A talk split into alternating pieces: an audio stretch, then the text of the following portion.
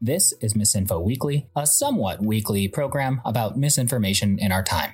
Misinfo Weekly is made by the Unit for Data Science and Analytics at Arizona State University Library. Hi, and welcome. It's Friday, October 23rd, 2020. We are going to be talking about misinformation and the upcoming election. We're going to be going through all the different things that are swirling around the internet in terms of misinformation and talk about what kind of potential they have and really how to prepare yourself for the election and all the events that may or may not happen subsequently. Sean, are you ready for the election?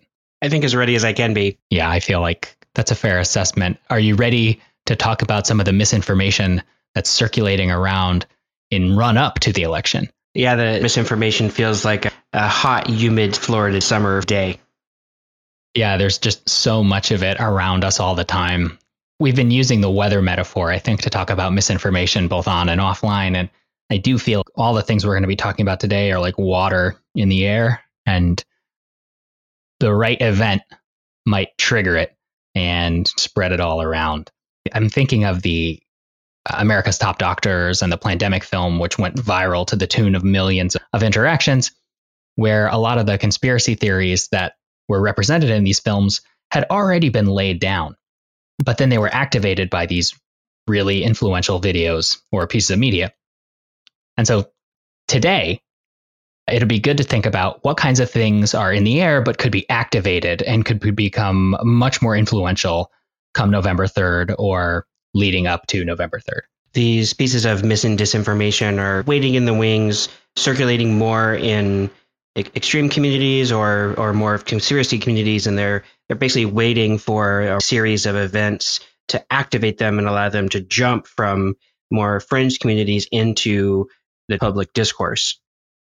Yeah, or there could be an example where people just have a low level anxiety about something and everybody has that, but then it gets activated by some piece of misinformation too. So I think we're looking at two different ways that we can go from a simmer to a boil. And so, with all of our metaphors kind of laid out on the table, let's talk through a couple different areas where there's potential for some trouble. Sean, what's the first one you've got for today? One area that's been sort of ripe with mis and disinformation and rumors would be the integrity of the election, meaning election equipment, processing of ballots, mailing of ballots, you know, voting patterns. So I think that area has already been set, and it's just sort of waiting for any of these hundreds of different rumors and pieces of misinformation to just sort of catch hold, and then that becomes a story into itself. Yeah, and it seems like there's a couple different categories here. There's the actual databases that could be hacked by the intelligence service or black hat hackers, and then there's the the actual post, right? The getting the ballots to the places to be counted and the, and the, the, the counting of the ballots too. The problem with the way the scene has been set is that any hiccup in the process, which voting is a, a complex process with a, a, number of safeguards, but so any hiccup, no matter how small that hiccup is, these rumors that have already been kind of put into place and are circulating, they just sort of explode that from potentially a hiccup that's easily corrected and caught into saying something about the entire voting system rather than than one hiccup. Yeah, and I think this feeds into some of the stuff that, you know, we've covered before where the more complex something is, the easier it is to invent a conspiracy about it. But integrity in the election seems like a ripe target at this point. So, beyond the integrity of the vote counts and the voting process and all that, what's another area where we think there's some stuff moving around and could be activated? Questions and rumors that are swirling around the health of the candidates. So there are accusations on both sides about senility, about health status, about age. So those are all kind of ripe for the picking and just waiting for some event, someone to just stumble on one stair, and then boom, these rumors can then easily be activated. Yeah, the number of people on Twitter counting the number of open mouth breaths made by either candidate to try to, you know, speculate about their respiratory health. Allegations about one candidate coughing or another one not being able to recollect anything at all. All of these are of a piece of what we can see on social media about when people generally try to cast aspersions on someone's vitality, they're more subtle. I think in the past, there's been a lot more subtlety in other elections. But in this one, given the age of each of the candidates, you know, I think you really see things that range from respiratory health to mental health to drug use. So there's all kinds of things that I think if people are hunting for symptoms or looking for bloodshot eyes or, you know, uneven breathing, there's a lot of room for interpretation there. These things tend to, to easily snowball, especially when the stage has already been set for this to happen. It's sort of like a foreshadowing in a movie. Yeah, I feel like once you establish that people are not straightforward about their health, or you start kind of creating this narrative that no one's straightforward about their health, then you're extra suspicious about their motivations because you feel like all they're doing is trying to hold on to and conduct power. And so that again that that erodes people's trust in institutions if there's a lot of conjecture about people's health because that's a kind of dictator thing to do is hold on to power as long as possible even though physically it's really not appropriate for you to be doing that job. And if we foreshadow dozens or more possibilities of how their health can go wrong when any of those uh, happen to be correct, then, you know, of course we predicted this. We knew this was going to happen. But in many cases, we're just kind of throwing everything at the wall. That's what this sort of pool of rumors is. And if just one of them happened to be correct, then there's this overreaction to that. Okay. Yeah. So we've got election integrity, we've got health of elected officials. So another potential is discussing COVID. So what happens to these COVID numbers and right around the election. So we have some folks that are saying that the numbers are going to go down right after the election because this is a hoax. And some folks are saying numbers are going to go up for various reasons. So basically, no matter what happens, there's some seemingly election connection to COVID that's, you know, not actually what's happening. I, I think that's a really interesting area. COVID has been kind of really diverse in the kinds of problems it's posed for people, of course. But a new rumor about how contagious COVID is or how harmful it is could easily feed into see this as a hoax or see this as even more deadly than we thought or what can be weaponized and we're cranking that aspect of it up.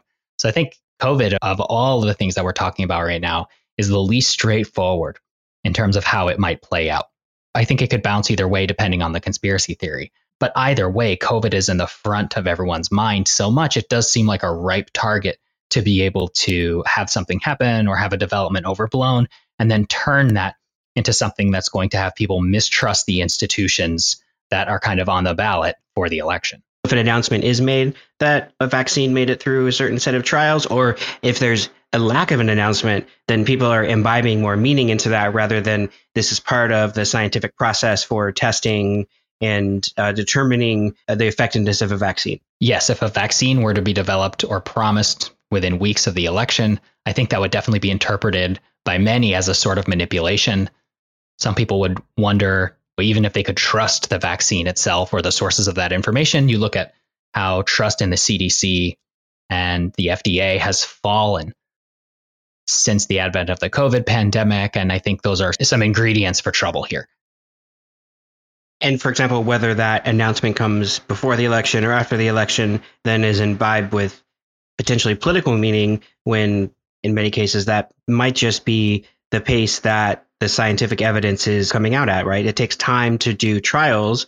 So that might be when the trial of information is available and that has nothing to do with the election. So we're cautious in imbibing the meaning and the timing of certain scientific developments. Yes. You know, another one that comes to mind is also the judiciary, where there is so much conversation right now about how the Supreme Court nomination and then confirmation is in service to making sure that if there is an election that goes to the courts, that it's going to come out in the favor of the Republican Party. Now, to be fair, this issue was raised by the President of the United States as one of the things he was hopeful for when selecting this person.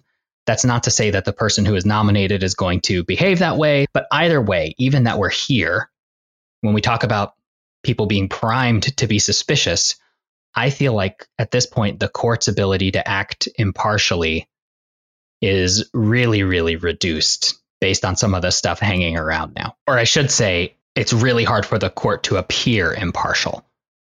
Around any of these kinds of decisions. Right. So if we think of the structure of the Supreme Court, we think of justices and what they can say publicly, what they can't say publicly. In in many cases, that puts them in a position where they're just sort of prime for politicization by the public and politicians and members of the media, and they're not able to really respond to that fully because of just how the Supreme Court operates. Yeah, and that's a huge loss when, you know, how many branches of government of the three do people trust right now? Probably zero.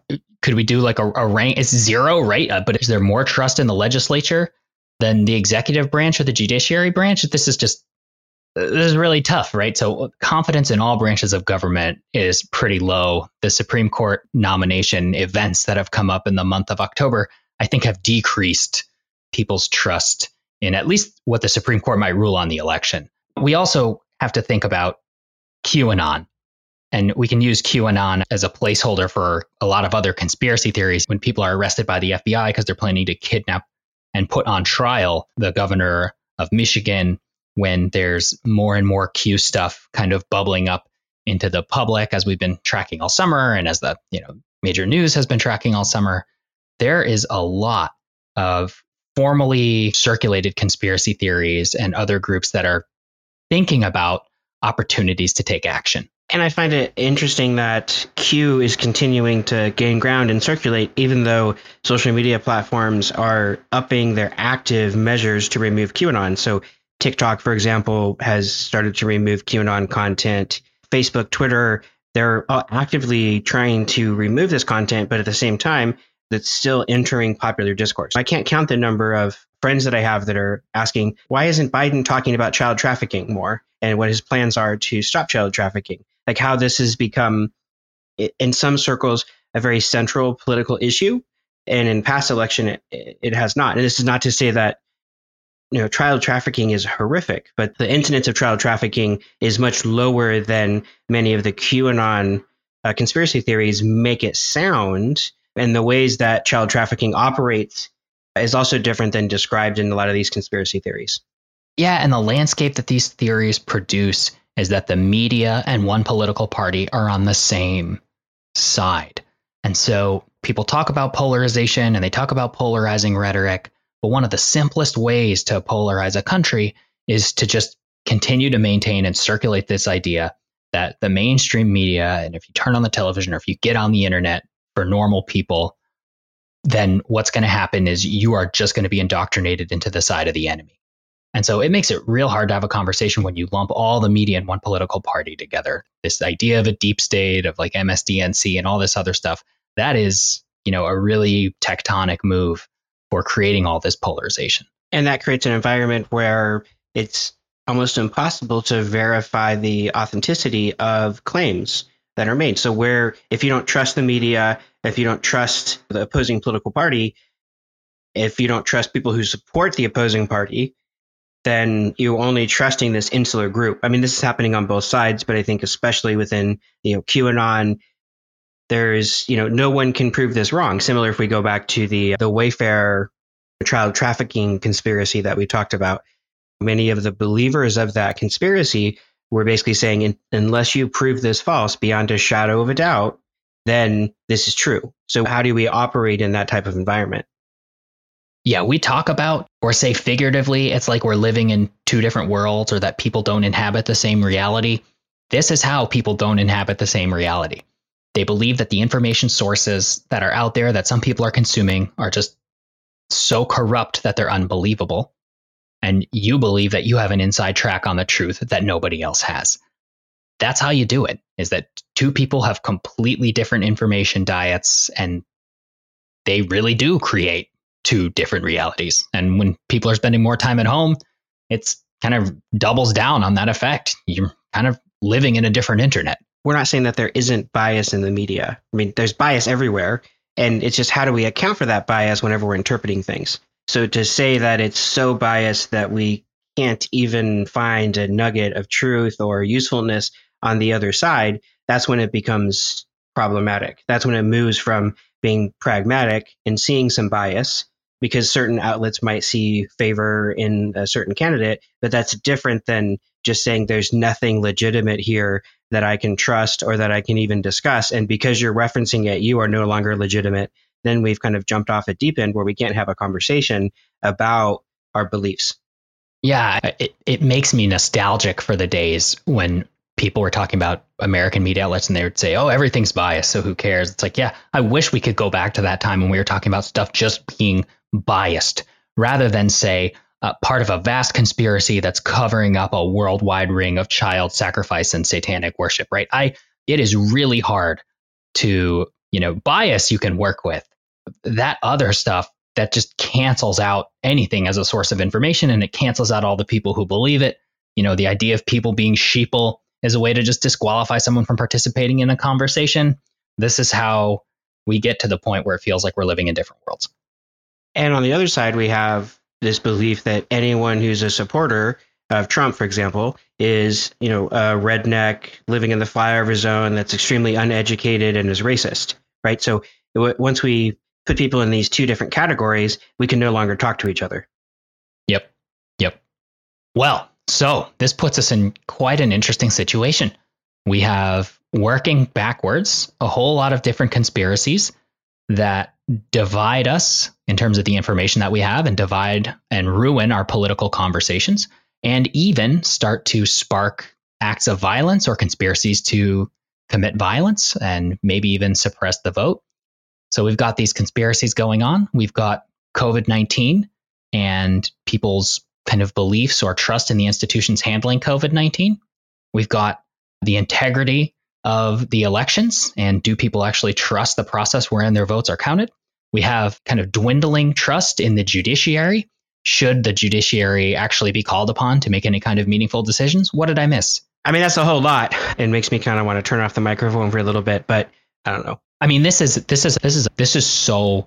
I think it's good to talk about these things and then uh, kind of lay them out all at once because there are so many opportunities to get us to freak out with, you know, already, right? This is a volatile mix before we even get to misinformation about these things, right? This is such a volatile combination to stare down. But this really does feel like a fragile wherever we are right now leading up to this election feels very fragile given the conditions that we're in. Well, potentially fragile. We don't know what the outcome is going to be. Whoever's elected, we don't know how either side is going to respond and and what's going to happen. So it could be as a lot of this these rumors are saying it could be sort of utter chaos and the disintegration of the United States on one side to normal transfer of power or somewhere in between. But just thinking about that and trying to sort through that, I think it's important, like you're saying, to admit that this is difficult, this is exhausting, and questions like how do we actually navigate this in a way where we can still engage with each other as as humans and not just sort of run away and brand each other as you know crazy on both sides. Yeah, I think all this stuff that we've talked about has kind of pushed a lot of folks, like pushed all of us to an edge. And so as we think about how to process the next couple of weeks, couple months, you know, what are some things that we can kind of recommend to to people out there about how to, you know, live with this really superheated set of circumstances and how to process things as they happen surrounding the election. Is there anything we can do that's like practical advice that might help people not inadvertently make it worse for themselves or for others? So this is what is our, our virtual or potential small in-person Thanksgiving gatherings going to be like, and how do we not make them into powdered kegs of political discourse? Is that what you're asking? I don't know. I hadn't even even thought about Thanksgiving or what that could be like, but if a piece of potentially explosive news suddenly drops, what's the way to go? I think that's an excellent question. I think the first step in my mind is to do what we've been talking about since the beginning of the podcast is to sit down and to pause for a second to to then go back and not to be a broken record but to think about our initial emotional reaction. And then if we can sort of calm that to then start to kind of process the news and and whatever that information is what are multiple sources saying? What are the actual implications? What are the possibilities for it being as true or as much fiction as the sort of maybe potentially bombastic event is. Yeah, I think keeping track of, you know, where your feelings are can be really helpful.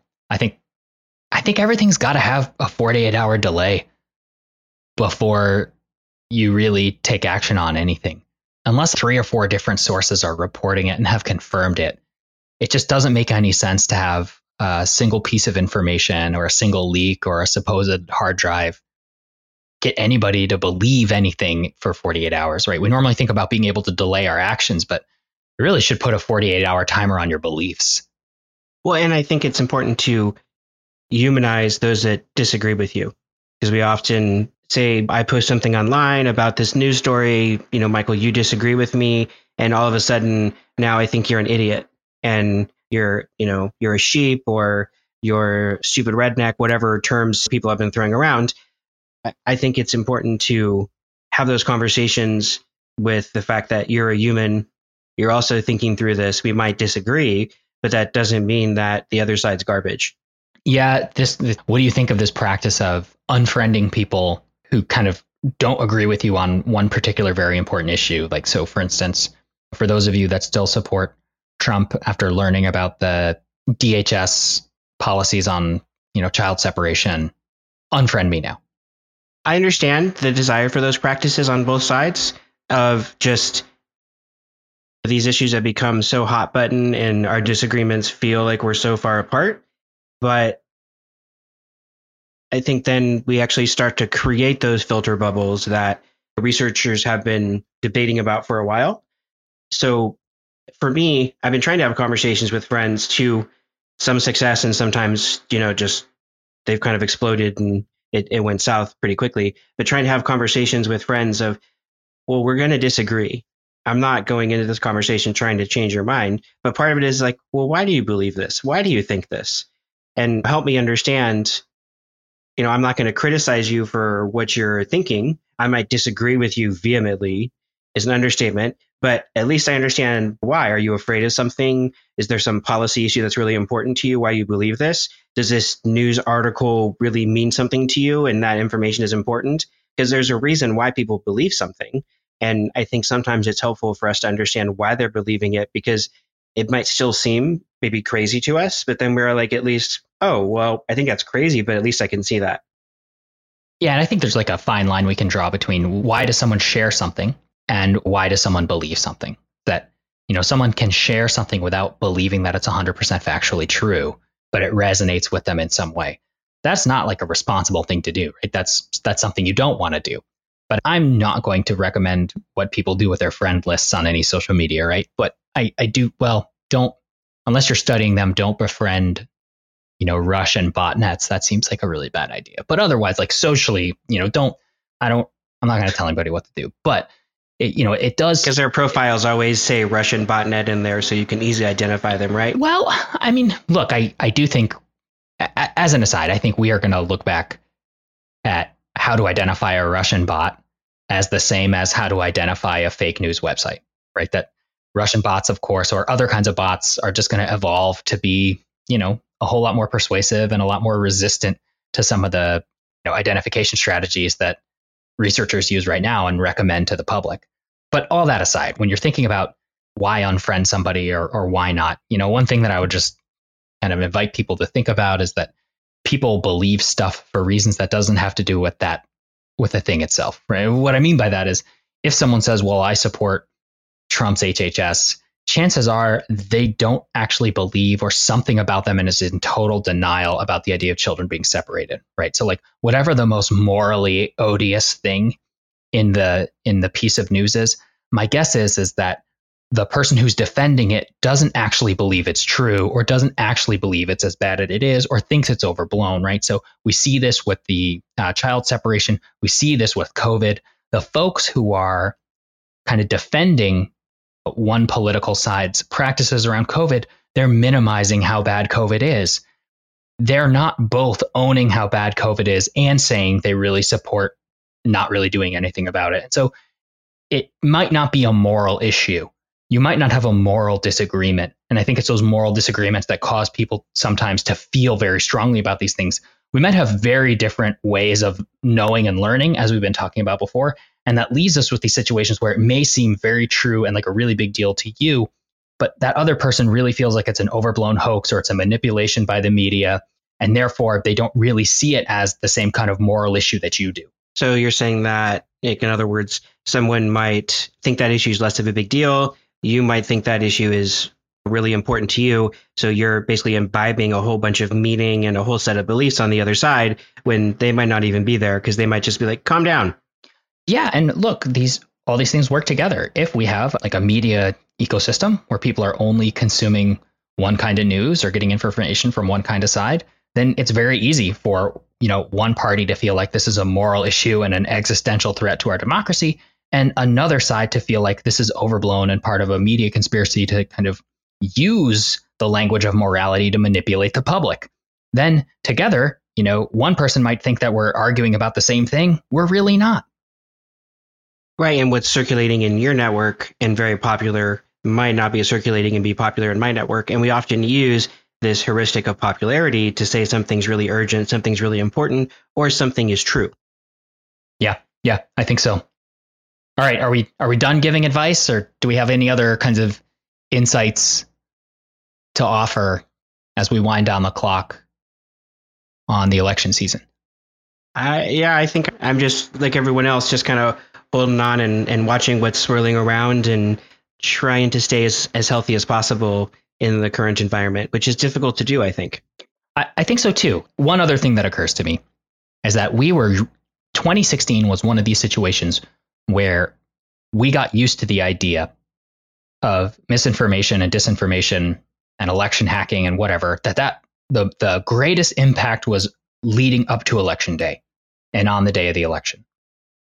But we might very well be in a situation where the most harmful dis and misinformation circulating around and the most harmful activity happens after all the votes are cast this time. I think that's a really important point. We've often viewed this as, or at least in the media, we're discussing, well, this election mis and disinformation, but this just doesn't stop at the election. There's not sort of an expiration date where all of this just disappears. It's, this is a, a continual process that has become more and more intense over time. And that's going to continue to happen no matter who's elected after November 3rd in the US. Yeah. I mean, and look at how, how wide of uh, a data point the election is, right? We've basically recounted like the last year of activity as part of the mix for misinformation or disinformation surrounding the election. It's like we're no longer talking about uh, interfering in the election using misinformation. Now we're we're in the conversation of interfering with democracy and interfering with the government and interfering with day-to-day interactions, just general interference all the time rather than election interference for, you know, a couple months. And that's not to minimize the issue of mis and disinformation. You can also see there's this hyping of the role of misinformation in society. And so I think that adds to the stress and adds a bit to the drama of mis and disinformation. What do you mean by that? People amplifying misinformation? Like, are they paying more attention to it? Is that what you mean? What I was trying to say is that it's been around for a while, it's become more intense, but then the hype surrounding it has become even more intense, which then increases the stress and amplifies a lot of the mis and disinformation. So in the past, there might be rumors and misinformation swirling, but that was ignored by the general population for the most part. Versus now, this is something that like every single day there's new rumor, new mis and disinformation that's on the news across the news spectrum. So it's in our faces every day and is hyped by society, which then makes this an even sort of more intense problem that we have to respond to. Yeah, so there's problems with not knowing, and now it seems like we're dealing with some of the problems that tend to knowing about misinformation and disinformation. And the knowing, in some ways, by discussing a lot of the mis and disinformation, we give legitimacy to it to say, well, this conspiracy theory is worth discussing. So therefore, we all need to sit down and think about it rather than oftentimes we might encounter some of this information, we might review it, then discard it. Now we're continuing to talk about it as if it's legitimate, which means we have to deal with it in a different way than we did in the past. Yeah. So does that mean we have to pack up and stop what we're doing? You mean our podcast? Yeah.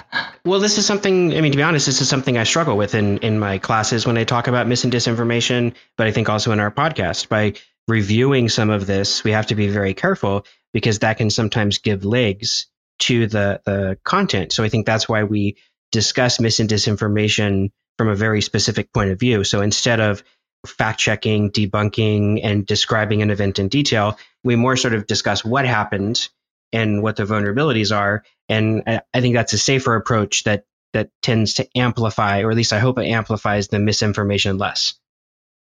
Yeah, I think, you know, to round out our metaphors episode, if you want to handle toxic stuff, you should wear some kind of protective equipment. In our case, it's conceptual. But I think this is a good a good note to end on as we kind of look forward to the next couple weeks. Everyone be careful, go out and vote, be thoughtful, and be well. For questions or comments, use the email address datascience at asu.edu. And to check out more about what we're doing, try library.asu.edu slash data.